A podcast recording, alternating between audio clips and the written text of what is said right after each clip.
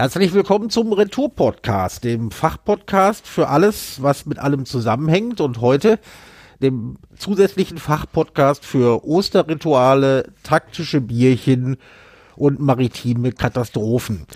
Am anderen Ende der Leitung, heute wieder mal remote, ist der Ayuvo. Ich grüße dich. Hallo, hallo. Grüße aus der Osternacht. Und wir gehen bei gleichen Medias Res. Ja. Du, du warst heute chaostechnisch unterwegs, habe ich Immer noch, ja. Es ist mal wieder Ostern und weil das äh, äh, traditionelle Osterfesttreffen des äh, Chaos Computer Clubs äh, mal wieder äh, remote stattfinden muss, haben wir mal wieder DIVOC, äh, digitales verteiltes Online-Chaos. Und das heißt, ich lebe gerade mal wieder nach US-Ostküstenzeit, wie das bei Hackers so ist. Und äh, am Hacker-Nachmittag, also in der Osternacht, nehmen wir das hier auf und werden es euch am Ostersonntag 2022 dann kredenzen. Ja. Ja, da wären wir schon mal wieder bei unserem Bildungsauftrag angelangt. Ostersonntag. Ja. Warum, äh, warum gibt's eigentlich dieses verdammt lange Wochenende jetzt? Wer hat das damals beschlossen? Ja, also es ist ja so, dass irgendwann mal offenbar jemand unter seinem Stein vorgekommen ist oder gesagt, ja, gesagt hinter dem Stein. Und weil man irgendwann nicht mehr so wusste, wann denn nu, hat man irgendwie so 300 Jahre später ähm, alles Mögliche festgelegt, so auch die Regel, wann denn das nun äh, in, im Jahr gewesen sein soll. Natürlich hat man sich da an ähm, den ersten Frühlingsvollmond gehalten, was sozusagen ein vorchristliches Fest ist. Äh, bei den Juden auch Pessachfest, nicht, ist das gleiche. Und hat halt gesagt, also der erste Vollmond im Frühling, also der erste Vollmond ab dem 21. März, eine Woche drauf ist dann Ostern. Ja. Genau. Also um es mal genau zu sagen, wir haben jetzt bloß ein verlängertes Wochenende, weil irgendwann ein gewisser Kaiser Konstantin, Genau, ja, das ist der mit der Schenkung, die es eigentlich gar nicht gab, genau. äh, mal äh, ein kleines Konzil in Nikea einberufen hat. Das Richtig. war übrigens im Jahr 325, also gar nicht, gar nicht so lange Genau, her. und da hat man nicht nur festgelegt, was alles in der Bibel zu stehen hat, sondern auch wann Ostern ist. Eben, also und äh, man einigte sich halt darauf, und das hattest du gerade eben schon gesagt, Ostern äh, ist der Sonntag, der Ostersonntag ist der Sonntag nach dem ersten Frühlingsvollmond. Genau. Äh, wenn natürlich, gibt ja immer Ausnahmeregeln, wenn der Frühlingsvollmond am Sonntag ist, dann ist, äh, Mhm, genau, ist es erst eine Woche ist später. die Nummer eine Woche später. Genau. Das hängt, das Ganze hängt zusammen mit dem jüdischen Pessachfest, Genau. griechisch Passa. So haben wir es damals im Konfirmandenunterricht gelernt. Das war der erste Vollmond im Frühling. Mhm. Genau. Die ganze Nummer hängt damit zusammen, weil offensichtlich ist äh, eine der wenigen Sachen, die historisch belegt sind, Mhm. ist, dass äh, die Kreuzigung von Jesus von Nazareth in der Pessawoche stattgefunden hat. Genau. Da hatte man doch schon mal einen Anhaltspunkt. Da hatte man schon mal einen Anhaltspunkt und Mhm. äh, die Christenheit stritt sich dann jahrelang darüber, wann, Jahrhundertelang. Also, jahrhundertelang darüber, Mhm. wann man nun genau die Nummer Ja. feiert und ob man das ein klein wenig abgrenzen soll von dem Pessachfest Mhm. äh, der Juden. Über die Motive wollen wir jetzt nicht weiter reden, aber Aber man hat sich das dann eine Woche später gelegt, ja genau. Man hat das dann irgendwie eine Woche später gelegt und äh, Ja. es gab dann äh, sehr, sehr, äh, sehr, sehr viele, sehr, sehr viele Diskussionen und auch nach, nach dem Konzil von Nikea war man noch, war noch nicht ganz klar. Man hat sich geeinigt, okay, erster Vollmond Sonntag nach Frühling, aber es mussten sich immer noch zwei Parteien darüber absprechen, äh, was denn nun genau der Termin sei. Aber das ist eine Sache, die, man, die müssen wir irgendwann mal im, äh, im, im Punkto Kalender im äh, damals Podcast abhaken. ja, ja, das machen Dafür sind wir, dafür sind wir jetzt, dafür sind wir jetzt zu früh, aber wir stellen mal in die Show Notes irgend, äh, einen schönen Artikel äh, über äh, die Verbindung von äh, Passafest, Ostern und der ganzen äh, Ja. Und der Astronomie. äh, Daten. Genau. Der also die Astronomie ist noch nicht. Also ich muss es natürlich sagen. Die, die wirkliche Lösung hat erst der Typ gebracht, der den äh, letzten 10 D-Mark-Schein Ja. äh, erfunden hat, den die Bundesbank rausgebracht hat, das war ein gewisser Karl Friedrich Gauss. Der hat das Ja. dann in eine Formel gequetscht. Ja, genau. Und deswegen gibt's auch manchmal Jahre, wo das nicht so richtig hinkommt, aber äh, das kriegen wir später. Das, kriegen wir, das kriegen wir später. Das ist wie mit der Dampfmaschine, das ist eine, äh, Ja. so, so eine große schwarze Raum mit zwei Löchern. genau, genau. So, aber wir gehen mal weiter, wir gehen mal weiter auf, äh, wir haben ja einen historischen Auftrag. Wir sind ja, ja, ja. Tour-Podcast. Genau. Und äh, wir gehen heute mal zehn Jahre zurück. genau. Ah, Ja, am 14. April 1912 ja. passierte gegen 23.45 Uhr etwas Furchtbares. Ja, ging so. Ja, die Titanic hm. war so ein großes Schiff, die hm. kollidierte mit einem Eisberg. Hm. Zwei, zweieinhalb Stunden später ist sie gesunken. Ja, Glück. 1500 Tote, 700 Überlebende immerhin. Richtig. Also gar nicht schön. Sie hatte ja 110, bekannt.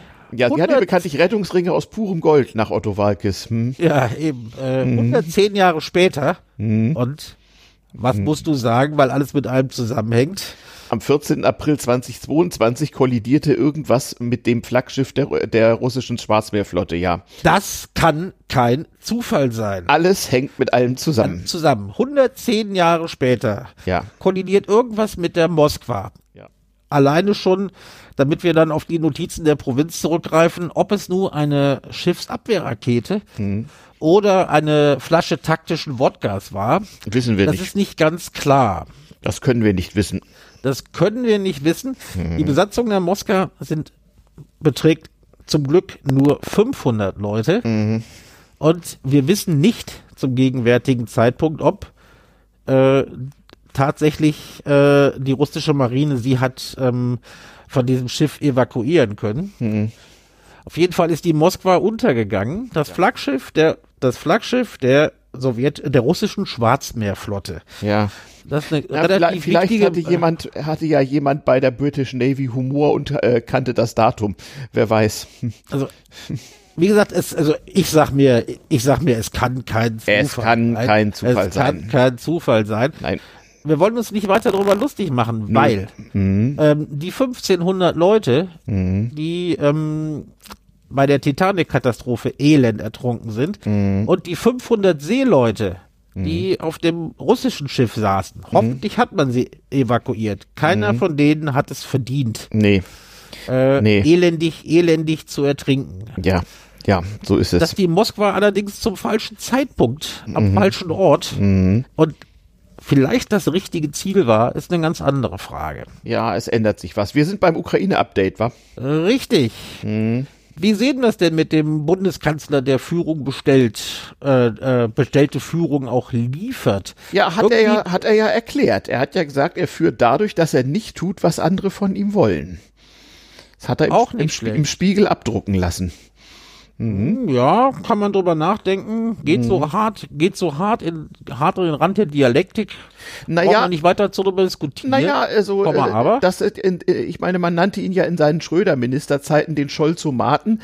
Also, dass es zu den Charaktereigenschaften unseres Bundeskanzlers gehört, schon mal ausgesprochen stur sein zu können, das weiß man ähm, ja, sieht man mal wieder hier. Ja, aber wie gesagt, die Regierung gerät ein klein wenig unter Druck, was mhm. die Lieferung von schweren Waffen liefert. Wir haben hier beide bei mhm. uns im Pad mhm. den äh, einen aktuellen Umfragewert aus dem mhm. Deutschland-Trend, also durchaus mhm. zuverlässig. Mhm. Stand 14.04. Und die Frage lautet, sollte Deutschland schwere Waffen an die Ukraine liefern? Und hm, was kommt dabei raus? Nun ja, also äh, die größten Fans äh, äh, die, die am meisten dazu Ja sagen, sind die Grünen-Anhänger.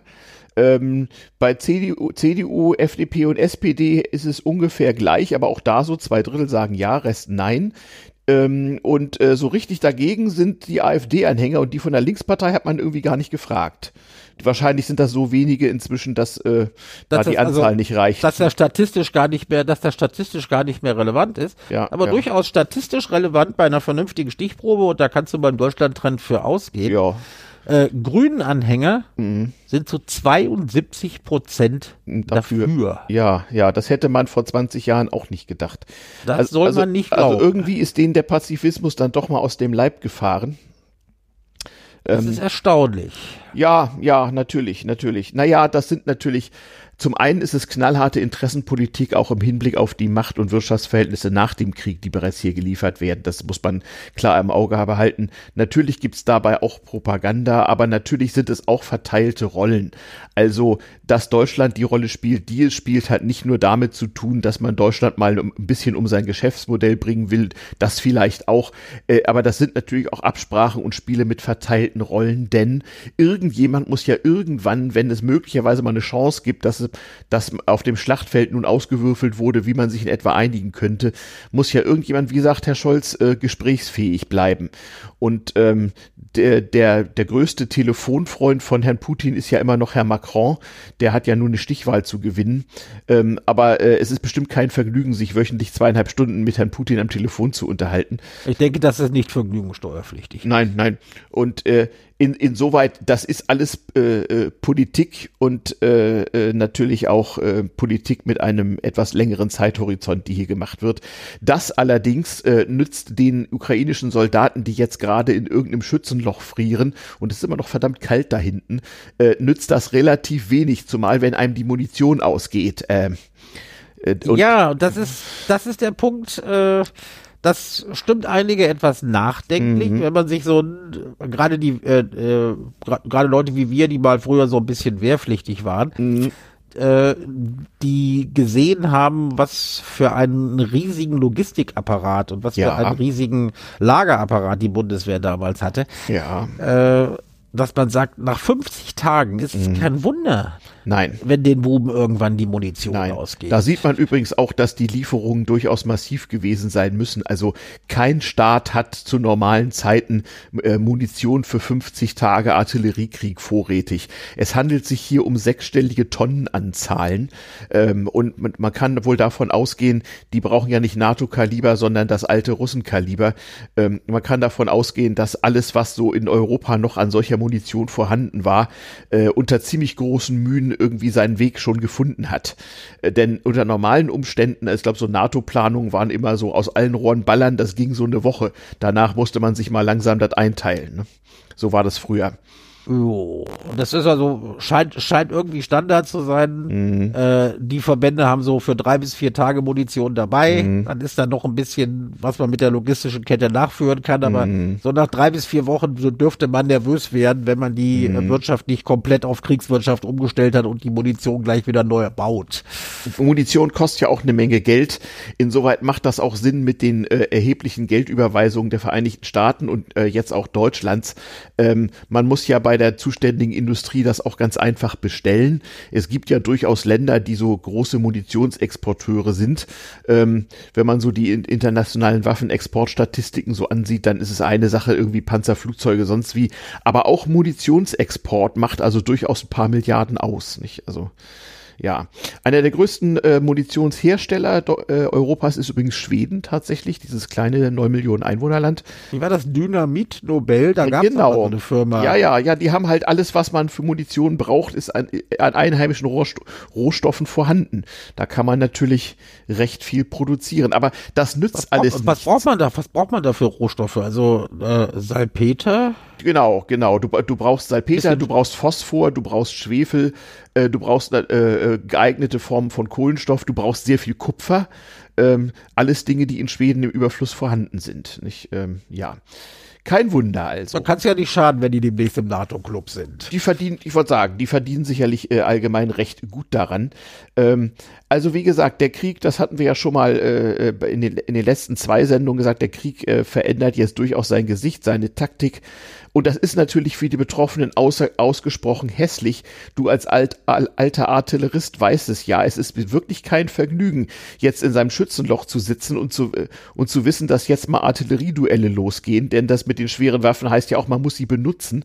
Das betrifft natürlich auch die Russen. Die haben natürlich auch ihre liebe Not, äh, ja. das ganze Material ranzukriegen, zumal es wohl noch ein bisschen verschlammt ist in der Gegend. Genau, da sind wir jetzt am Punkt, ohne die großen Militärexperten mimen zu wollen. Genau, wir sind ja hier nicht, wir sind ja hier nicht der Militärfachpodcast, da gibt's andere. Nein, nein, also wir sind also bestenfalls der Fach, äh, Fachpodcast für effiziente Deeskalationsvermeidung. Ja, ja, ja, in der aber, Tat, ja, ja, ja. aber halt nicht, aber halt nicht für militärischen Austausch. Aber mhm. äh, allgemein der Konsens ist ja wohl, dass sich äh, die äh, Bedarfslage mhm. in der Ukraine jetzt gewaltig ändert. Man hat äh, mhm. zu Anfang mit äh, panzerbrechenden Waffen, also Panzerfäusten mhm. und wie heißen die Fliegerfäusten, also mhm. so Sachen, die man äh, äh, die man so tragen kann. Die mhm. man tragen kann und nach kurzer, mhm. nach kurzer Ausbildungszeit den Leuten in die Hand drücken kann. Mhm. äh, haben die Ukrainer sehr große, äh, sehr große Erfolge erzielt. Mhm. Aber nach allem, wie es sich darstellt, ändern die Russen jetzt ja nun mal gerade ihre Strategie ähm, haben, und konzentrieren sich auf ja. äh, so richtig so richtig massive, massive Angriffe und Eroberungsstrategien im Osten der Ukraine. Und im Süden. Und, also Odessa ist noch nicht ja, vom Teller. Richtig, also. Genau. Und mhm. ab dann, ab da sind sie mit äh, sind sie mit dem, was sie äh, bisher geliefert bekommen haben, äh, mhm. kommen sie nicht so sehr weiter. Nee. Das es heißt, ja, Zeit ist reif, dass ja. sie äh, sowas wie sogenannte schwere Waffen bekommen. Mhm. Ja, ähm, also mit anderen Worten, das, was richtig Bumm macht. Zur Strategie richtig. im Übrigen Podcast-Tipp, die Theresianische Militärakademie, das ist in Öst äh, Österreich, die haben einen YouTube-Kanal. Da äh, gibt es einmal die Woche so ein Update von so einem wunderschön österreichelnden Opa, äh, Ober Obers, der so die militärstrategische Grundlage äh, erklärt. Hatten wir, genau, hatten wir, hatten wir, glaube ich, hatten wir, glaube ich, schon mal erwähnt. Ja, das österreichische ja, Bundeswehr genau. ist da ein Quell, ein Bundesheer, Quell, Bundesheer. ein Quell sehr guter, äh, ja. sehr guter Information, was das mhm. angeht. Genau, genau. Da kann man die Experten reden lassen. Da müssen wir uns, da müssen wir uns dazu nicht äußern. Genau, das kann man dann, das kann man dann machen. Ähm, also die, die, äh, was jetzt auf dem Schlachtfeld entschieden wird, ist im Prinzip die Gestalt des Nachkrieg, der Nachkriegsukraine. Äh, wenn es den Russen gelingt, hier nochmal aufzutrumpfen, dann wird das im schlechtesten Fall ein Rumpfstaat, der vom, vom Schwarzen Meer abgeschnitten ist. Das heißt, Russland hat dann eine gemeinsame Grenze zu Moldau und Rumänien. Wenn es für die Ukraine gut läuft, äh, dann äh, äh, werden die schon vorher an Separatistenrepubliken äh, äh, verloren gegangenen Gebiete von Russland annektiert und der Rest bleibt wie er ist. Das sind im Prinzip so die Alternativen, die sie nach, die sie nach jetzigem Stand abzeichnen. Aber weißt du, jetzt sollten wir mit der Militärstrategie mal aufhören. Das ist jetzt Strategie hier nicht, aber vielleicht mal auf die Zeitskalen gucken. Ja. Ähm, also wir warten und da ist man sich wohl relativ einig. Äh, mhm. der 9. Mai ist ein sehr wichtiges Datum. Ja, Propaganda und für die Russen, in, in, intern Propaganda, die, klar. Die große Sau, die große Sause, die dann eigentlich geplant wird mhm. für die Siegesfeier. Das heißt, das macht die Sache vielleicht, macht die Sache vielleicht ein wenig dringend, weil es durchaus sein kann, dass die Russen bereit sind, äh, äh, deutlich härtere Mittel einzusetzen, ja. als sie das jetzt bereits schon getan haben. Ja, also, ich meine, gut, das, wie, wie heißt es immer so schön, das Erste, was im Krieg stirbt, ist die Wahrheit. Natürlich erfahren wir auch von der ukrainischen Seite nicht, was wirklich los ist, aber nochmal, es ist ganz bestimmt kein Vergnügen, jetzt als ukrainischer äh, Soldat in seinem Schützenloch zu frieren und zu wissen, dass jetzt die ganz großen Kaliber ausgepackt werden. Da, da derart beschossen zu werden, ist wirklich sehr unschön, zumal wenn es länger andauert also da wo ich, da wo ich Anfang der 80er, mhm. nee, Mitte der 80er dabei war, mhm. ich wünsche keinem, dass er die Geschenke empfängt, die wir hätten verschicken können. Mhm. Genau.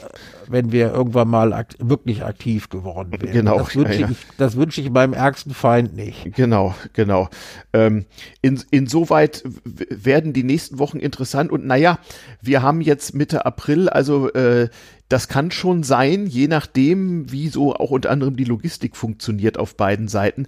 Das kann schon sein, dass wir in zwei oder drei Wochen sehr viel schlauer sind, wo die Reise hingeht und sagen wir mal so, ähm, es gibt natürlich verdeckte äh, Gesprächskanäle und Vermittlungen von allen möglichen Seiten. Es ist ja nicht so, dass man nicht miteinander redet. Das hatten wir ja schon zu unserer, bei unserer Folge zum Thema Kuba-Krise. Genau, genau. Aber äh, im Moment wird mal geguckt, wo die Reise hingeht und dann ist halt die Frage, äh, wann die Experten beider Seiten übereinstimmend der Meinung sind, dass die Würfel jetzt gefallen seien und dann wird das Ganze in irgendeine Form von Abkommen gegossen. Aber es gibt auch noch die Leute, die sagen, dass dieser Krieg eben nicht in ein paar Wochen einfach so aufhört, sondern dass man vielleicht Propagandasiege irgendwie äh, für sich reklamiert, dass es dann aber möglicherweise, und das wäre gar nicht so schön, wenn, äh, noch so ein, ein jahrelanges, äh, wie soll ich sagen, äh, eine Strategie der unsicheren Grenzen gibt. Also im Prinzip das, was die Ukraine seit 2014 schon hat ertragen müssen, dass das an einer längeren Front einfach weitergeht. Ja, und wir wollen, wir wollen dabei, wir wollen dabei auch nicht vergessen, du sagtest gerade eben gar nicht so schön, hm. äh, bisher wurde immer nur beleuchtet, was äh, das für ähm, die europäische Sicherheit hm. bedeutet. Ja für unseren Kontinent, aber es wird gerne vergessen, dass bei all dem ganzen äh, klein klein in mhm. unserem Kontinent mhm. eventuell äh, nicht allein wegen des Ausfalls der mhm. Ernte mhm. in der Ukraine mhm. äh, ein Groß ein Teil der dritten Welt äh, von Hungersnot bedroht wird. Übrigens auch ein Grund, warum man äh, so, so ganz einfach das mit dem äh, Gasembargo von deutscher Seite aus nicht machen kann. Stichwort Dünger. Genau, die deutsche Düngerindustrie macht aus diesem Gas nämlich den Dünger, der jetzt dringend in der Welt gebraucht wird, damit die Hungersnot vielleicht nicht ganz so groß wird. Und wie wir ja beim letzten Mal gesagt haben, rein technisch kann man übrigens den Gasfluss auch gar nicht so einfach ausmachen. Da müsste man das Gas abbrennen. Sonst müsste Onkel Putin das abwackeln und dann, wär, dann wären die Kinder von Fridays for Future auch nicht happy. Nee, nee. Also äh, äh, es ist wie immer nicht so, wie es scheint und es ist kompliziert. Es ist alles gar nicht so einfach und ziemlich kompliziert. Ja, damit wären wir dann beim Hauptteil, oder? Äh, ja, würde ich mal sagen. Also, äh, wie, wie gesagt, äh, das Konzern von Ikea hat beschlossen, dass wir jetzt Ostern haben. Mhm. Und es gibt ja äh, zahlreiche Osterrituale, Ja. die wir, äh, die wir seit Jahrhunderten, Jahrzehnten, Jahren pflegen. Genau, Und ich gehe jetzt hier nicht, ich gehe, gehe jetzt hier nicht ein auf Osterfeuer, Oster, Heidnisches äh, Brauchtum. heidnisches Brauchtum und Ostereier suchen. Genau. Ich denke mal eher so an äh, eine be beliebte Tradition in Deutschland, die Ostermärsche. Ach Gott, das ist ja eigentlich eine englische Tradition, ne? Ja, angefangen hat die Nummer, also zumindest kam die kam die Initiative daraus aus England. Mhm. Alles Gute kommt aus England, das wissen wir spätestens seit Boris Johnson. Der ja übrigens gerade äh, äh, mitsamt seiner Regierung Einreiseverbot in Russland gekriegt hat. Das wird ihn, das wird ihn echt ärgern. Ja. Ähm, gut, also es gibt vielleicht ein bis zwei Pubs in Pubs in, äh, in Moskau, die er gerne besuchen würde, aber Ja, nach ja. dem, was wir wissen, lässt er sich seinen Weißwein ja auch gerne mal in seine Regierungs, in seinen Regierungssitz liefern und dann braucht er das nicht. Stimmt. Ja, die Ostermärsche. Ja, Kampf dem Atomtod und so. Kampf dem Atomtod. Also angefangen hat die Sache tatsächlich und ja, wir haben ja, wir haben ja einen gewissen Bildungsauftrag, das kam aus Großbritannien. Alles, was unter dem Thema Ostermarsch so subsumiert wird, kann man immer verstehen als äh, Kampf gegen die nukleare Aufrüstung. Ende der 50er Jahre, als das was ganz Neues war, ja. Mhm. Als das, was ganz Neues war. Und noch niemand also, so richtig wusste auch, also das war ja noch nicht so, dass sozusagen die Vernichtung der gesamten Welt durch äh, tausende von Interkontinentalraketen zur Debatte stand, sondern da war halt die Atomrüstung noch die Fortsetzung der gewöhnlichen Rüstung mit anderen Mitteln, ja, also Richtig. Und man kannte als, als tatsächliche Auswirkungen, und die waren schlimm genug, kannte man Nagasaki und Hiroshima. genau. Ja. Das, das war, das war natürlich eklig. Genau, das war alles so. Und man wusste eben noch nicht so genau, was eigentlich passieren würde, bei, äh, äh, wenn man irgendwie hunderte von äh, Atombomben detonieren lässt. Das kam dann erst später so langsam mal rum. Richtig, aber es gab ja auch dann auch noch eine Weiterentwicklung in Ja. Anführungszeichen dieser Ja. ganzen Geschichte, dass man das äh, von, von der strategischen Nummer, das heißt jede Menge Megatonnen, die wir dann irgendwann auf Washington oder Moskau abladen könnte, je nachdem zu welchem Block man gehörte, Ja. auch dann äh, niederschwellig in Anführungszeichen äh, auf dem Gefechtsfeld machen konnte, nämlich so die sogenannten taktischen Nuklearwaffen mit deutlich weniger Sprengkraft, aber immer noch sehr eklig. Das wurde, das wurde eifrig erforscht, gerade Genau. in den 50er Jahren. Man darf, Ja. viele Leute wissen gar nicht mehr, wie der nukleare Wettlauf gerade Anfang der 50er Jahre losging. Die Amerikaner hatten den Russen ja zu Ende des, äh, kurz vor Ende des äh, Zweiten Weltkriegs signalisiert, hört mal Jungs, wir haben da was. Das sagte Truman dem Herrn Stalin bei irgendeiner der Konferenzen. In Potsdam, ja. Und äh, Stalin hat das zur Kenntnis genommen, weil er das A schon wusste. Richtig. Er hatte ja, es gab ja so Seine ein, zwei Spione. Spi- gab ja Genau. so ein, zwei Spione und die hatten und und die Russen hatten natürlich auch schon eifrig angefangen, das Zeug nachzubauen, Genau. weil sie Joe One. weil sie äh, natürlich genau wie bei, beim Raketenprogramm zumindest die zweite Garnitur der deutschen Nuklear, äh, Nuklearforscher natürlich eingesackt hatten. Ja, ja. Das heißt, die Russen arbeiteten schon eifrig dran. Und äh, es dauerte nicht lange, bis die Russen ihre eigene Atombombe zündeten. zünden ja, konnten. genau, Joe One.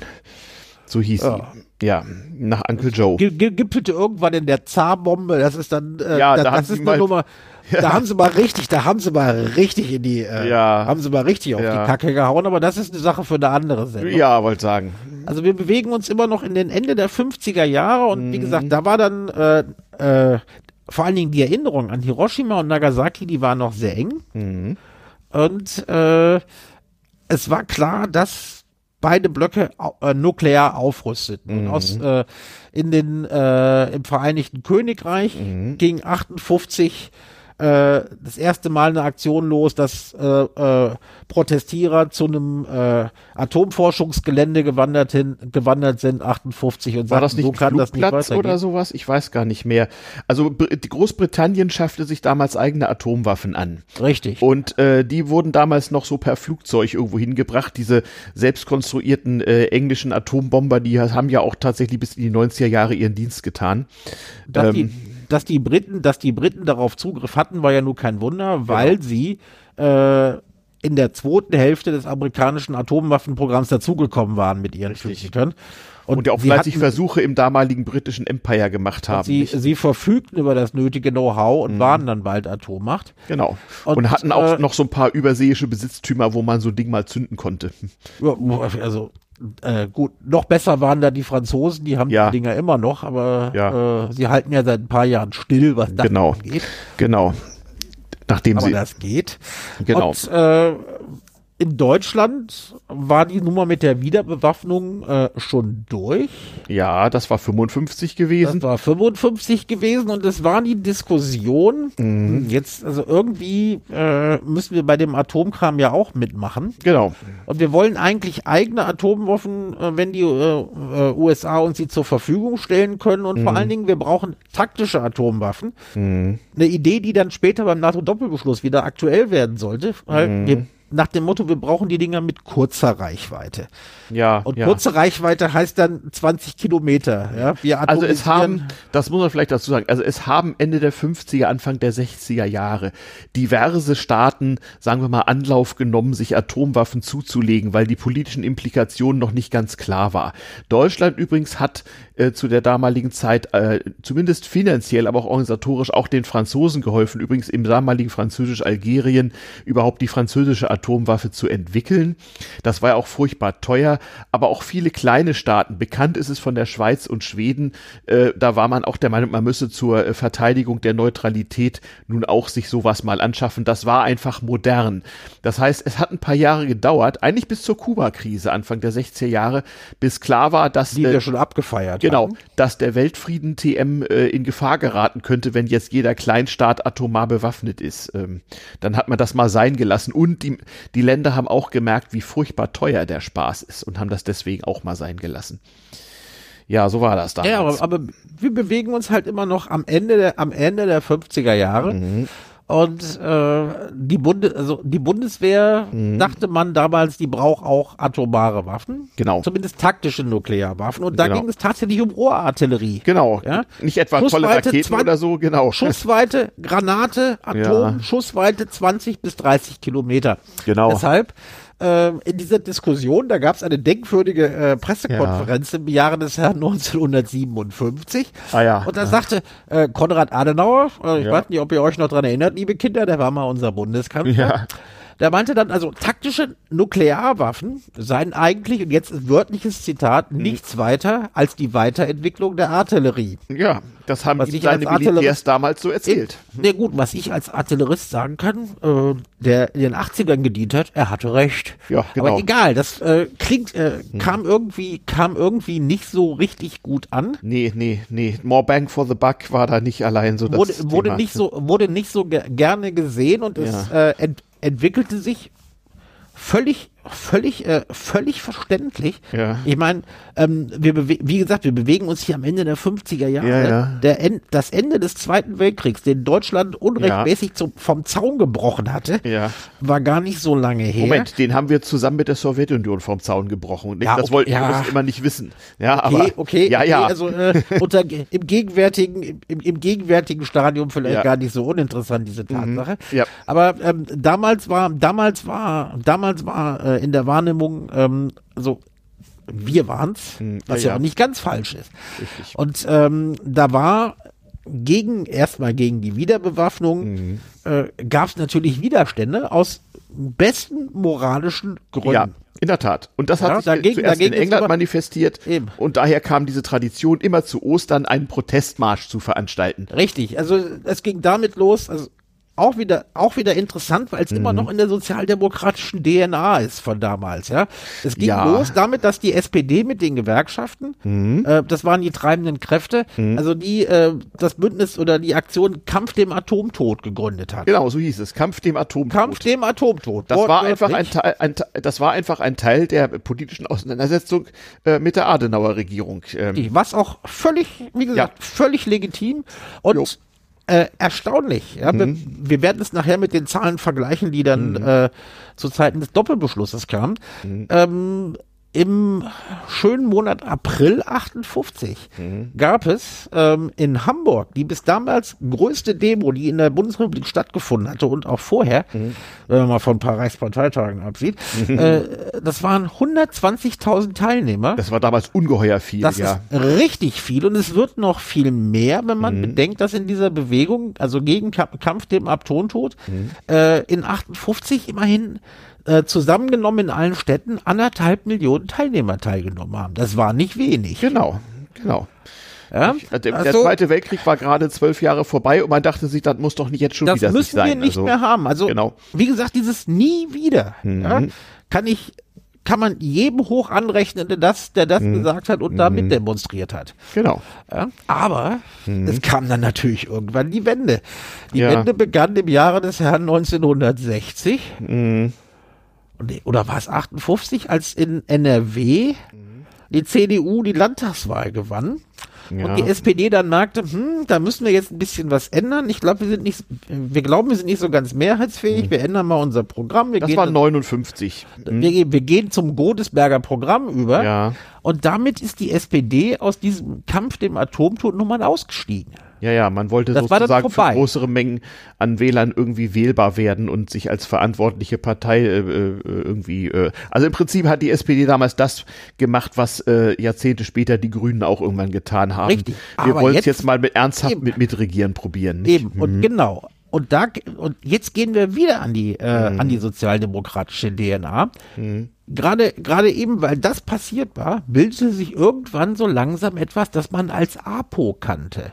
Die außerparlamentarische Opposition, ja. Du kannst dich, du kannst dich dann, du kannst dich Natürlich. an diese Aus, äh, Abkürzung noch erinnern. Genau. Ja, diese, diese außerparlamentarische Opposition, die mhm. war ab 61 mhm. die treibende Kraft bei diesen Ostermärschen, die immer genau. brav zu Ostern stattfanden. Genau. Das hätten wir eben vorher genau. sagen können. Das waren die, die Leute. Die ganzen Demonstrationen, die wir nannten, die hatten immer zur Osterzeit stattgefunden, genau. weil da ja gerade frei war, weil genau. irgendwann jemand mal in Ikea beschlossen hatte, da hat man Zeit, demonstrieren zu gehen. Ja, war ja auch so. Damals hatte der normale deutsche Arbeitnehmer ja auch nicht sechs Wochen Urlaub wie heute. Also da brauchte man einfach ein langes Wochenende. Damals, damals gehörte samstags Papi noch nicht den Kindern. Das kam auch noch hinzu. Es war noch das sechs Tage Woche, 48 Sache, Stunden. Ne? Sache, für eine, Sache für eine andere Sendung. Aber ja. Ostern bot sich allein deshalb an, weil es halt noch Samstagsarbeit gab normalerweise. Genau. genau. Alles aber nicht, nicht an so Ostern einfach. und da konnte man dann halt mal irgendwo hinfahren und äh, demonstrieren. Und das hat man dann auch fleißig getan. Und im Grunde genommen ist das ein langer Prozess, der hat sich von den, ja, von der Mitte der 60er Jahre im Grunde genommen bis Anfang der 80er Jahre hingezogen, so. Na, nicht so, nee, nee, nicht so, nicht so einfach. Also nee. Mitte der 60er gab es, wie gesagt, da, äh, wie, wie gesagt, das war Tradition. Mhm. Wir gehen zu Ostern demonstrieren, die Ostermärsche. Auch mhm. immer noch wirklich ganz fest Mhm. Ähm, so, so drin. Mhm. Es geht gegen den Atomtod, gegen die atomare Aufrüstung mhm. und so weiter. Ja. ja. Und das, das zog sich bis Ende der 60er. Mhm. Und Mitte der 60er konnte man immer noch davon ausgehen, dass pro Jahr, das war für die 60er Jahre richtig viel, mhm. so um die 300.000 Leute mhm. in Summe. Ja, ja, ja äh, äh, genau. In allen kleinen Ostermärschen zusammen. Ja, ja. Richtig. Und das war, das war richtig viel. Das lief sich aber irgendwann tot. Ja und zwar äh, wahrsten Sinne des Wortes tot, Ende der 60er Jahre. Mhm. Da gab es dann so ein paar kleine Ereignisse. Ja. Äh, so, äh, wir, wir, nehmen zum Beispiel den Prager Frühling 68, da ja. merkte man, hm, die andere Seite, hm, Hat das mit dem Pazifismus nicht so, ja. Hat das mit dem Pazifismus nicht so, plus. Mhm. 69 äh, kam plötzlich eine sozialliberale Koalition mhm. an die Macht. Genau. Ja? Und äh, da änderten sich auch die Interessenlagen und es ja. war etwas hinzugekommen, was später in den 80er Jahren nochmal sehr schön mhm. wichtig werden sollte. Mhm. Ähm, es hatten sich, es hatten sich gewisse Gruppen mhm. äh, in diese ähm, äh, Antikriegsnummer eingeschaltet, mhm. die, äh, sagen wir mal ganz vorsichtig, von der anderen Feldpostnummer bezahlt wurden. Ja, das war, das konnte man damals schon wissen. Also die ganze Geschichte heute von der, äh, von den russischen Trollfabriken und der russischen Internetpropaganda Hatten und so weiter, gab es in analog auch. Die Sowjetunion hat schon viele mühsam, mühsam zusammen exportierte Devisen kosten lassen, in diversen Ländern Leute zu subventionieren, die, äh, die äh, Wühlarbeit in den westlichen Demokratien machten. So wie heute äh, so der, der ganze AfD-Schmutz sich seine Kohle direkt bei der russischen Botschaft abholen konnte, so war das halt damals auch. Das Witzige, Nicht? Fun Fact, liebe ja. Kinder, mhm. was heute die AfD ist, mhm. das war damals Ende der 60er, was die DKP. Ja, die Deutsche Kommunistische Partei, genau. Nachdem man in 50er Jahren die KPD mal verboten hatte, gründete sich 1968 die DKP. Und das war offiziell so äh, eine Partei, die gute Beziehung zur Kommunistischen Partei der Sowjetunion äh, äh pflegte. Ja, also ich Und mein, immer wenn, Herr, wenn zum Beispiel Herr Breschenjew äh, nicht einen Staatsbesuch in Westdeutschland machte, dann hat er immer auch den DKP-Vorsitzenden getroffen, nicht den Vorsitzenden der einzig demokratischen Partei im Westen. Nicht? Ja, ich meine, das war, das war völlig klar. Wir wollen nicht vergessen, die, also wie gesagt, die KPD war vom äh, Bundesverfassungsgericht verboten worden. 56, ja. Eben, aber man sprach irgendwann und mhm. äh, äh, die Funktionäre der KPD, zumindest mhm. der Vorstand, der hatte einfach eine kleine Reise gemacht. Damals genau. gab es die Mauer noch nicht. Die wohnten dann äh, in Ostberlin und es gab Moment, immer, die DKP wurde 68 gegründet, nein, dann stand die Mauer. Du meinst die KPD? Die KPD. Ah ja, ja, ja, ja stimmt. Ja, so äh, und äh, es gab dann, es gab dann immer wieder, es gab dann immer wieder Gespräche und mhm. gut, die Mauer war 61 gebaut worden, aber mhm. es gab immer noch äh, KPD-Funktionäre, die mhm. offiziell nicht mehr äh, ja. in der KPD waren, weil sie verboten war, aber man, man, man, man wusste, sie waren es. Und mit dem Bundespräsidenten Heinemann ja wurden Gespräche geführt, wo dann äh, natürlich wahrscheinlich auch über den Backchannel mhm. irgendwie von äh, aus mhm. Ostberlin gefragt ja. wurde, wie können wir das denn eigentlich regeln? Und Heinemann gab ihnen den Tipp, passt mal auf, Leute, äh, ihr seid verboten, das geht so nicht, aber ihr könnt ja eine Neugründung machen. Genau. Und so gründete man halt mhm. die äh, DKP im Jahre des Herrn 1968. Mhm. Jeder, jeder wusste, wo die hingehörte. Aber Natürlich. vorher noch ein, mhm. vorher ein schönes U-Boot. Mhm. Wie gesagt, nach dem KPD-Verbot 58 gab es immer noch, äh, oder 56 mhm. gab es immer noch die Strategie äh, der SED. Ich weiß nicht, ob äh, äh, unseren jungen Hörern bekannt ist, was das für ein Club war. Äh, also im Zweifel bemüht die Suchmaschine eures geringsten Misstrauens. Also Eben. Also Bildungsauftrag ja? hin oder her, Winfried. Eben. Wir kommen hier vor Fußnoten nicht weiter. Richtig, also SED, also einfach googeln SED Ostberlin, wisst ihr Bescheid. Genau. Und es gab es gab halt dann, äh, es gab halt natürlich eine gewisse Strategie, wie man Einfluss nehmen konnte mhm. äh, auf, äh, auf den westdeutschen Teil. Und da mhm. kam man schon äh, Anfang der 60er auf die Idee, man müsste eigentlich so eine Partei gründen. Mhm die äh, nicht offiz die nicht offen kommunistisch ist, aber unsere mhm. Ziele mit vertritt. Ja, also damals so, wohlgemerkt ho nicht äh, äh, Hochzeit des Kalten Krieges. Also da haben sehr viele Leute im Westen, nicht nur in Deutschland, beim Wort Kommunist äh, zumindest den virtuellen Hund losgemacht. Oh, nicht, äh, also das war, das, ja, das ja, war ganz übel. Da gab es dann auch Beleidigung. In, also in Deutschland konnte man, glaube ich, sogar verurteilt werden von manchem Amtsgericht, wenn man jemanden als Kommunisten bezeichnet eben. hat. Das galt als Beleidigung, nicht? Ja, ja also Kommunist war ja auch ganz übel. Auf jeden Fall gründete sich. Mhm. So wie Nazi heute so, ne? Eben. Mhm. Gründete sich im Jahre des Herrn 1960. Ja. Äh, die Deutsche Friedensunion. Ah, die DFU, ja. Hm. Die DFU, also äh, hm. sie war Teil, Teil der Strategie der SED, hm. dass man da so eine äh, pa Partei wieder gründen musste. Die sollte 61 hm. zur Bundestagswahl antreten. Hm.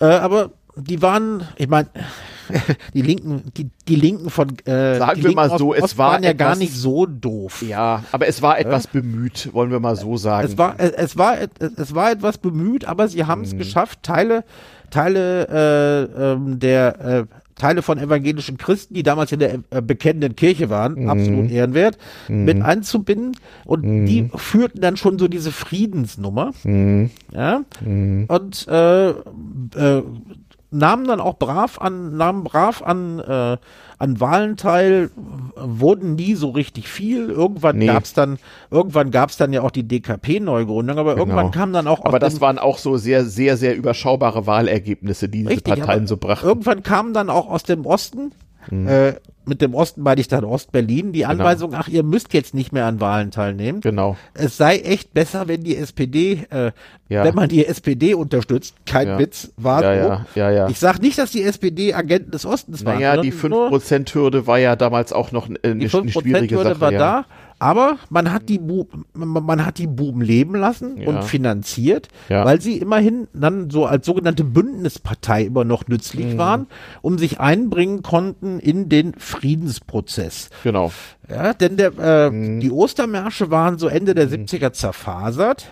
Also im Grunde genommen war, war es da schon zehn Jahre lang nicht mehr so richtig okay, da mitzumachen. Also diese Bewegung, die mal honorig angefangen hat, die hatte spätestens seit Ende der 60er Jahre ihren guten Ruf verloren und das war irgendwie nicht mehr okay. Also wenn man sich da über die Maßen engagierte, dann konnte man in so manchem Bundesland als Beamter schon dienstliche Probleme richtig. kriegen. Aber man, man, darf, man darf dabei nicht vergessen, ist jetzt mhm. auch wieder für die Ostermärsche wichtig. Mhm. Äh, ähm, ein großes Anliegen war es, den Gewerkschaften damit teilzuhaben. Mhm, Auch richtig. mit der ja. ganz honorigen Begründung, Frieden mhm. ist wichtig, denn nur bei mhm. Frieden haben alle Arbeit. Mhm, genau. Ja? Und, äh, im, im, Krieg Arbeit nicht gut und ja, ja. ja.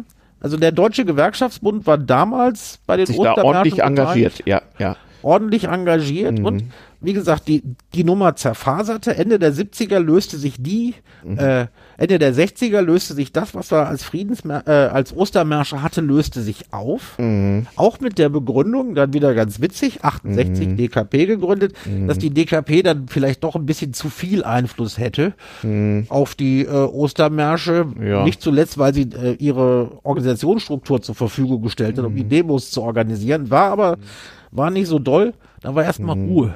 Ja, naja, wie gesagt, es hat, äh, wir können ja nun auch keinen Geschichtspodcast daraus machen, aber die Geschichte hat eine alte Tradition und das wird, da wir ja der Fachpodcast dafür sind, wie alles mit allem zusammenhängt, das wird nochmal wichtig und dafür sind wir hier da einmal die Woche, äh, um zu verstehen, was man jetzt so in den Nachrichten wahrnehmen kann. Ja, wichtig wurde die Nummer. Mhm plötzlich Ende der 70er wieder. Dann, dann genau.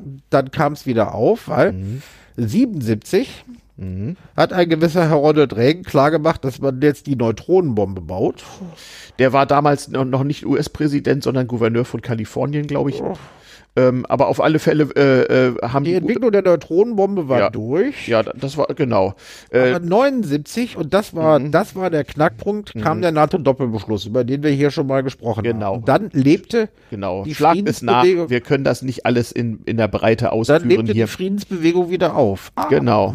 1980 ja. gab es dann den Krefelder Appell. Und der ist für mhm. Leute, die ab 65 geboren sind, ja. ganz wichtig. Ja. Der wurde ihnen in den Schulen nämlich ja teilweise auf den, auf den Tisch gelegt. Hier, lieber ja. Schüler, unterschreib mal, sonst bist du ein böser Friedensfeind. Ja, ja, da kommt wieder diese deutsche Friedens, die deutsche Friedensunion ins Spiel. Ach, da gab es wurden, dann doch wieder, okay. Die wurden, nee, die gab es immer weiter. Die wurden so. immer sch auch schön brav aus dem Osten finanziert. Ah, ja. Und nach dem Motto, wir lassen mal mehrere äh, Sachen mhm. laufen, irgendein, mhm. irgendjemand wird schon cool landen und zack, mhm.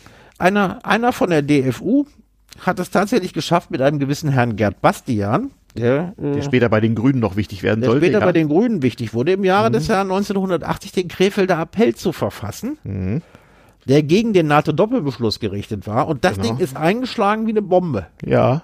Ja, ja, genau. Das waren so die politischen Auseinandersetzungen damals und Menschen, die heute recht alt sind, äh, bei denen funktioniert das so als Rückenmarksreflex noch. Oh. Nicht? Also äh, man muss heute schon über 70 sein, wenn man damals so richtig aktiv war, nicht? Also, oder? Ja, aber und, und jetzt sind wir bei heute. Ja, ja, genau. Ich, heute, genau. Wir, wir, wir nehmen am Samstagabend auf. Also wir mhm. haben die Gelegenheit gehabt, uns äh, die Berichte über die Ostermärsche im Jahre des Herrn 1922. Also 2022. Äh, ja, siehst du, wir sind immer, ich, ich bin immer 100 ja, Jahre zurück. Ja, ich bin, ja, Alter, ja, deine, bin, deine Zeitmaschine ging übermorgen kaputt und was hab ich dir gesagt? Hm? Ich bin ein alter, ich bin ein alter weißer Mann. Also wir haben uns die Oster, Ostermärsche 2022 angeguckt mhm. und diesmal, mhm. das ist das erste Mal in den letzten zehn Jahren, dass ich sagte, ich habe noch nie so viel mhm. alte weiße Männer ja, und, und Frauen. alte weiße Frauen ja. Scheiße reden hören, ja. wie, wie bei den äh, Ostermärschen Sag mal, an diesen, an diesen Samstag. Ja. Es ist laufen da eigentlich heutzutage die Schnuller-Nazis mit oder sind das äh, mehr so mehr so die Altlinken irgendwie? Ich weiß sind, gar nicht. Also es sind also das müssen das müssen echt die Altlinken gewesen sein. Es weil, ganz weil ganz in dieser Umfrage waren ja die AfD-Anhänger diejenigen, die nicht äh, der Meinung waren, um Gottes ja, aber Willen. Und diesmal, also und das ist auch, weil äh, wir haben die Sendung ja eröffnet mit irgendwelche Osterrituale und ja, Traditionen. Ja. Also äh, wer jetzt noch bei Ostermärschen mitläuft, das sind Leute, die haben es in den 60ern angefangen, hm. ziehen es seit den 70ern durch, ja. ja, und solange ihr Rollstuhl noch funktioniert und der Zivi sie jeden Morgen wischt, ja, laufen die, laufen ja. die, laufen die bei diesen Veranstaltungen okay. noch rum und ich habe mir die, ja. habe mir die Interviews angehört. Ja, aha. Mit diesen, äh, mit diesen Ostermarschbewegten, die sagten doch echt, mhm. ja, Krieg nicht mhm. gut. Ja. Die Russen sollen gefälligst aus mhm. der Ukraine, Ukraine abziehen. Mhm. abziehen. Ja. Aber wir dürfen auf keinen Fall mhm. uns da irgendwie einmischen. Mhm. Uns da irgendwie einmischen. Das ja, geht ja. überhaupt nicht. Ja, wir haben unsere historische Verantwortung. Äh, wenn man in den 60ern mhm. angefangen hat zu demonstrieren, ist das in Ordnung. Wir haben die historische Verantwortung und wir dürfen auf keinen Fall die der Ukraine irgendwas liefern. Wir dürfen keine Kriegspartei werden. Und die ziehen sich auf die darauf zurück, Waffen machen die Sachen nicht schöner, weil die laufen seit Ewigkeiten rum mit Frieden mhm. schaffen ohne Waffen. Das heißt, die stellen sich heute heute am Samstag, am Ostersamstag, und jetzt sage ich nicht 1922, sondern 2022 ja. hin und sagen, ja, äh, dumm gelaufen mit der Ukraine. Ähm, ja. Aber wir dürfen uns da nicht einmischen. Ja. Ist Pech für die Ukraine. Ja. Ja, man kann, kann, nicht alles kann haben. man nicht ändern, man kann nicht alles haben, aber nee. mehr Waffen helfen auch nicht. Mm. Und dann kam Argumentation, da habe ich nur mit dem Kopf geschüttelt, hat man doch gesehen. Ja. Man hat den Ukrainern ja in den letzten Jahren äh, mhm. jede Menge Sachen zur Verfügung gestellt. Es hat doch eh nichts genützt. Ja, ja, hätte ja. Man ihn, hätte man es ihnen ja gar nicht geben sollen. Genau. Weil äh, Waffen machen, ja. machen nur Ärger. Und ja. äh, seit heute, seitdem ich die Nachrichten gesehen habe und auch im äh, im, äh, in diesem Internet dann mhm. äh, diverse andere Pressekommentare verfolgt habe, dann habe ich gesagt, die Friedensbewegung hat fertig. Ja, du, also komplett. Vielleicht wollten, vielleicht haben wir damit jetzt recht umständlich und langwierig einfach ich mal weiß. den jungen, jungen Leuten von heute erklärt, dass so alte weiße Männer wie wir, ähm, wie soll ich sagen, ungute Erinnerungen bekommen, wenn wir das hier so sehen, weil irgendwie zu, in, äh, als wir jung waren, die Bekloppten und Bescheuerten, als das schon lange nicht mehr tragbar war, äh, da irgendwie mitmachten und, ja, und die und sich dämlich anstellten. Die wir damals schon für bekloppt ja. und bescheuert hielten, die genau dieselben Leute laufen da immer noch rum. Wie, wie, wie sagtest du nicht irgendwie, man trifft sich in der Kneipe zum Hufeisen? Nee, das war was anderes, ja, ne? Nee, das war, das war, das war was das anderes. Das kriegen wir später, okay, das, ja. Das, das, das kriegen wir später, aber äh, wir sind nahe dran. Wir, ja, ganz nah an der politischen Wahrheit, um einen bekannten Politiker zu. Äh, Ach, ja. genau, ganz nah an der politischen Wahrheit. Er hat Äppler. Ja, genau. Der hat übrigens, hm. obwohl er immer ganz nah an der politischen ja. Wahrheit war, ja. der hat sich geweigert, hm. diesen Krefelder Appell zu unterzeichnen. Ah. Weil derjenige, der ähm, aus der Deutschen Friedensunion ja den Text mit entworfen hatte, dem hat ja. er vorgeworfen, nein, er könne das nicht unterschreiben, obwohl er inhaltlich ja. dahinter stünde, weil ja. derjenige Herr äh, der anderen Seite noch niemals Nein gesagt hätte. Äh, da, das Ach, muss komm. man, ja. das, das ja. muss man sich setzen ja. lassen. Aber äh, wir, wir lernen daraus, so politische Einstellungen und Rückenmarksreflexe sind generationenbedingt und es ist manchmal erklärungsbedürftig, äh, äh, so jungen Menschen äh, das Denken alter weißer Frauen und Männer zu erklären. Ja, also da muss man schon mal. Unser eins, unser eins gibt sich, so. unser eins gibt sich wir immer geben uns Mühe. Wir sagen, es ist ja. nichts zu entschuldigen und ähm, ähm, ähm, wir, wir ist auch nicht so, dass wir das alles erklären können. Manches können Nein. wir uns bis heute nicht erklären. Wir aber sind Produkte, wir sind Produkte unserer Zeit, aber ja. immerhin bemühen wir uns, uns einigermaßen genau. anzupassen. Genau. Angefangen hat es mal damit zu, zu, erklären, wie das zu diesem Klimading hat kommen können. Und nun erklären wir euch, wie das zu diesem Friedensding hat kommen können. Ja, alles ja. gar nicht so einfach. Wie immer. Naja, uff. Uff. Schwierig, schwierig hm. und es wird in der Ukraine noch wesentlich ekliger und die Friedensbewegung wird sich überlegen müssen, wie weit ja. sie damit umgeht. Ja, ja und äh, äh, wir sind halt wieder in einem Dilemma drin, äh, was man früher schon hatte. Man musste sich immer genau überlegen, was ist denn nun gut für den Frieden TM, beziehungsweise ist der Weltfrieden TM jetzt gerade das Thema, was äh, äh, ganz vorne auf der Agenda steht, oder gibt es möglicherweise Zustände und Werte, die mit dem Weltfrieden irgendwie konkurrieren? Und das ist eine schwierige moralische Frage. Die hat sich lange nicht so doll gestellt, aber jetzt ist es eben so. Nicht? Ähm, mir gefällt so dieses Bild ein bisschen, wir stehen so am Gartenzaun, während äh, äh, der, der liebe Nachbar zur Linken von dem weiteren Nachbarn dahinter gerade übelst vergewaltigt wird und dabei haben wir eine Waffe an der Schläfe, nicht? Äh, ja, oder was wir machen kommen, wir denn dann? Hm. Also, äh, gut, also äh, etwas weniger martialisch vielleicht. Wir haben ja mit der Titanic angefangen.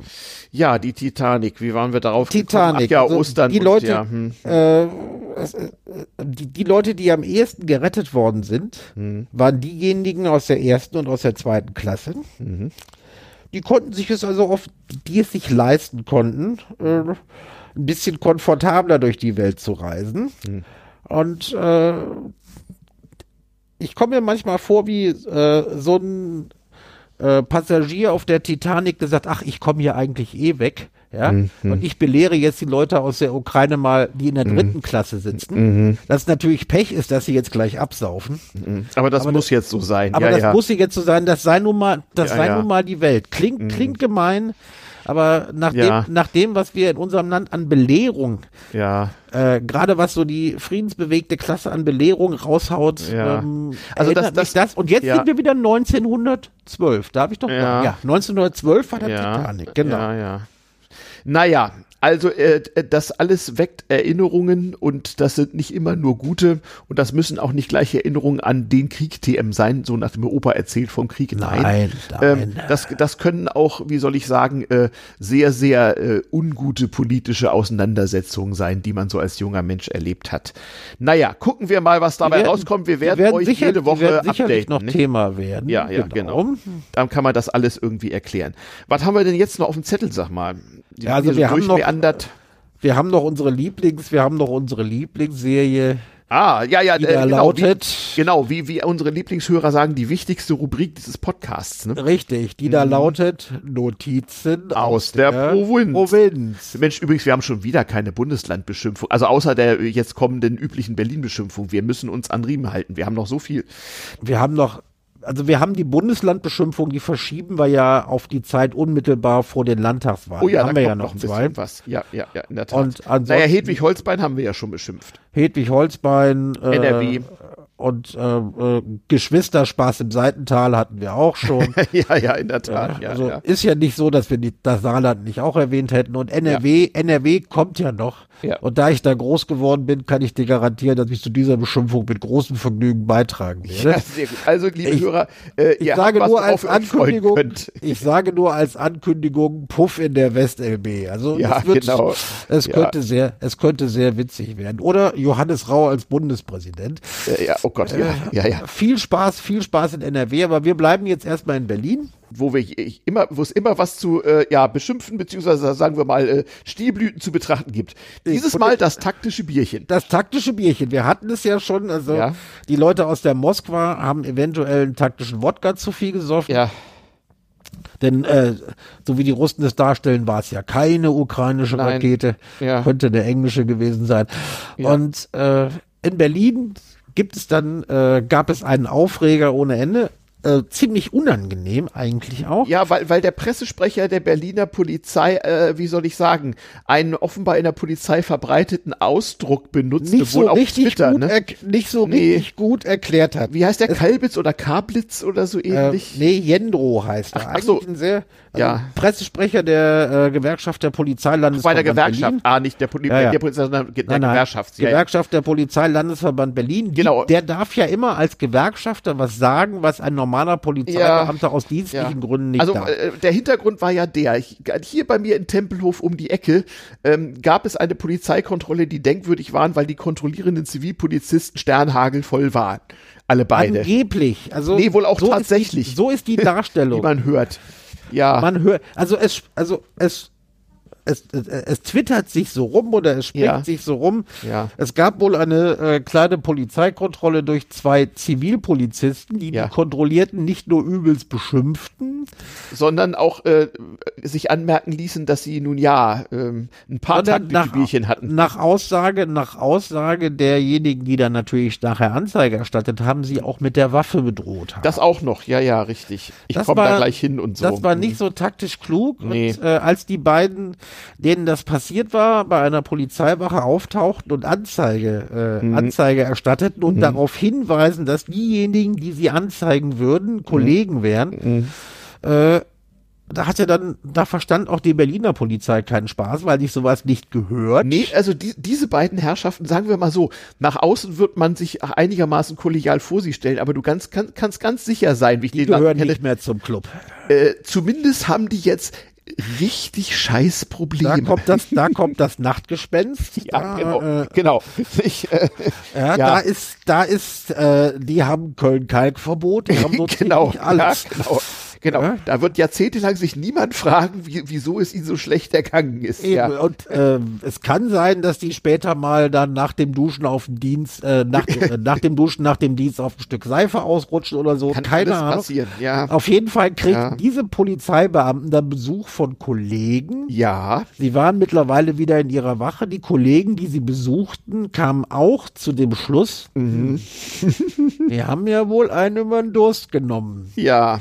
Ähm, das hatte erstmal so eine hochnotpeinliche Befragung zur Man hat Folge. die Plus, Dienstwaffen und weggenommen. man hat ihnen erstmal sicherheitshalber die Dienstwaffen abgenommen. So nach Ja. dem Motto, wenn du schon besoffen bist, dann sollst du wenigstens nicht mit einer scharfen Waffe Aber jetzt müssen wir erklären, worin der Twitter-Skandal besteht. Jetzt kommt, jetzt kommt der Knaller. Das Mhm. hat sich natürlich, das hat sich natürlich dann äh, durch die Berliner Medien gefressen, Ja. auch durch die Twitter-Blase. Ja. Weil gerade auf der in, in der Berliner Twitter-Blase alles, was gegen die Berliner Polizei ist, wird gerne genommen. Es gibt aber auch ein, ausge, ein ausgebautes, ich habe eine ganze Liste Polizei-Twitter, also da läuft auch einiges. Da Man kann da manches einiges. erfahren und Richtig. es gibt ja auch noch Berliner Lokal-Boulevardpresse mit Polizeireportern, die machen da immer fleißig mit. Ja, also, äh, aber dann halt, äh, die, die, die Sache zog ihre Kreise, das war nicht, das war nicht, äh, Mhm. Nein. das war nicht unter der Decke zu halten, was Nein. auch die Berliner Polizei gar nicht gewollt hat, weil das geht nicht und das wissen die. Ja, ja. Aber ähm, da man äh, die Polizei dann, also die äh, er ermittelnden Beamten natürlich die, die Presse nicht fragen kann, weil Mhm. die sagen nichts. Sie sagen, fragen Sie die Pressestelle. Dann ist immer,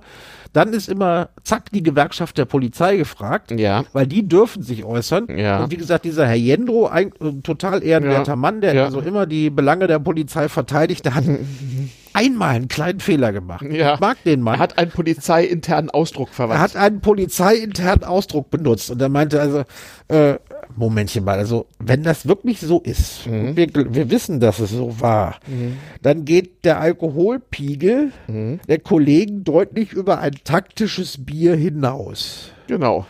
Und das mit dem taktischen Bier, das war der Fehler. Ja, beziehungsweise das war, wie soll ich sagen, trug zur allgemeinen Erheiterung bei, sagen wir mal so. Zur allgemeinen Erheiterung, weil Ja. die Sache hat einen ernsten Hintergrund. Die Ja. äh, Kollegen, die äh, da den Ärger bekommen haben, äh, das waren Zivilpolizisten. Ja, Mhm. Ja. In, also in äh, besoffene, besoffene Uniform geht ja nun gar nicht. Ja, das waren Zivilpolizisten. Und das taktische Bierchen, was er da Mhm. erwähnte, hat durchaus einen Sinn, denn wenn man so zwei Leute, äh, zwei Zivilpolizisten unterwegs sind Mhm. und irgendwie in der Kneipe jemand observieren, dann würde es auffallen, wenn die Leute immer nur Mineralwasser bestellen und Ja. Mhm. sich dann inter interessiert umgucken. Das heißt, das taktische Bierchen ist das Bierchen, das die im Einsatz trinken dürfen, damit sie nicht auffallen. Genau. Und das wahrscheinlich sozusagen sind die Menge Alkohol, die zur Not ausnahmsweise gerade so erlaubt ist. Ja. Vielleicht sind auch zwei taktische Biere erlaubt. Er hat nicht Bierchen gesagt, sondern taktische, taktisches Bier. Vielleicht sind auch zwei taktische. Ja. Biere erlaubt. Ja. Und wenn die irgendwo ermitteln, wo richtig viel gesoffen wird, über fünf Stunden, vielleicht dürfen die auch drei taktische Biere trinken. Ich weiß es auch nicht so genau. Ja, aber Ja, das, das mit dem taktischen Bier, das hat natürlich eingeschlagen, eingeschlagen wie eine Bombe. ja, genau. Und äh, äh, einfach mal bei Twitter und sonst wo gucken oder die Mhm. Suchmaschine des Vertrauens bemühen. Ja, Taktisches Bier. ja, ja. Äh, Berliner Polizei, nicht? Mal Berliner Polizei. Vol volksnahe, äh, wie sagen Sie immer, eine moderne Großstadtpolizei. Ja, genau. Ich möchte, ich möchte deren Job nicht machen. Nein, das ist ja über, wir, wir haben ja immer schon äh? gesagt, dass äh, bei allen, bei allen Stilblüten, die die so äh, vorbringen, äh, dass zu den Teilen Berlins gehören, die eigentlich ganz gut funktionieren. Richtig. Also Berliner ja. Polizei, also wenn ich, ja. wenn ich zu irgendeinem Club, äh, wenn ich zu irgendeinem Club in Berlin Vertrauen habe, dann ja. sind die Feuerwehr und die Polizei. Ja, das funktioniert wenigstens. Das funktioniert wenigstens noch und die ja. arbeiten unter sehr schweren Bedingungen. Und ja. dummerweise hat ein Gewerkschaftsvertreter ja. einen richtigen Begriff zum falschen mhm. Zeitpunkt benutzt und jetzt macht auch, sich natürlich alles, macht sich natürlich wird, alles lustig. Wird er auch mehr als ein Bier ausgeben müssen. Ja, dann haben wir noch ganz kurz und am Ende vor der Hausmeisterei die Berliner Linksjugend, da hast du was ausgegraben. Oh, und die jetzt, sind schön. Ja, sind sie? Die sind schön. Also äh, damit sind wir wieder, damit sind wir wieder am Anfang beim, äh, bei den, äh, bei den Ostermärschen mhm. oder sonst, oder sonst ja. irgendwo. Ja. Äh, die Berliner, äh, die Berliner Linksjugend hat den, also, die haben irgendwie einen ganz komischen Namen. Also bei der CDU ist es Junge mhm. Union. Ja. Bei der SPD sind es die Jungsozialisten mhm. und bei der Linkspartei heißen sie Solid. Genau, solid, ja, ja, genau. Solide, irgendwie also, sozialistisch, linke, was auch immer. Ach, ich. Eben, also ich, eigentlich, ja. gut, das ja. ist natürlich, das ist natürlich ganz übel, weil wenn man solid liest, denkt man auch, das hätte, das hätte irgendwie Substanz. Also solid, ja. das, das klingt ja irgendwie eher so nach der FDP-Jugend oder so, ne? Aber nein. Nee, oder, gut, also wer, wer, äh, äh, wer Star Wars, mhm. nee, wer, nee, wer Star Trek Fan ist, der weiß von äh, Deep Space Nine, die Solids.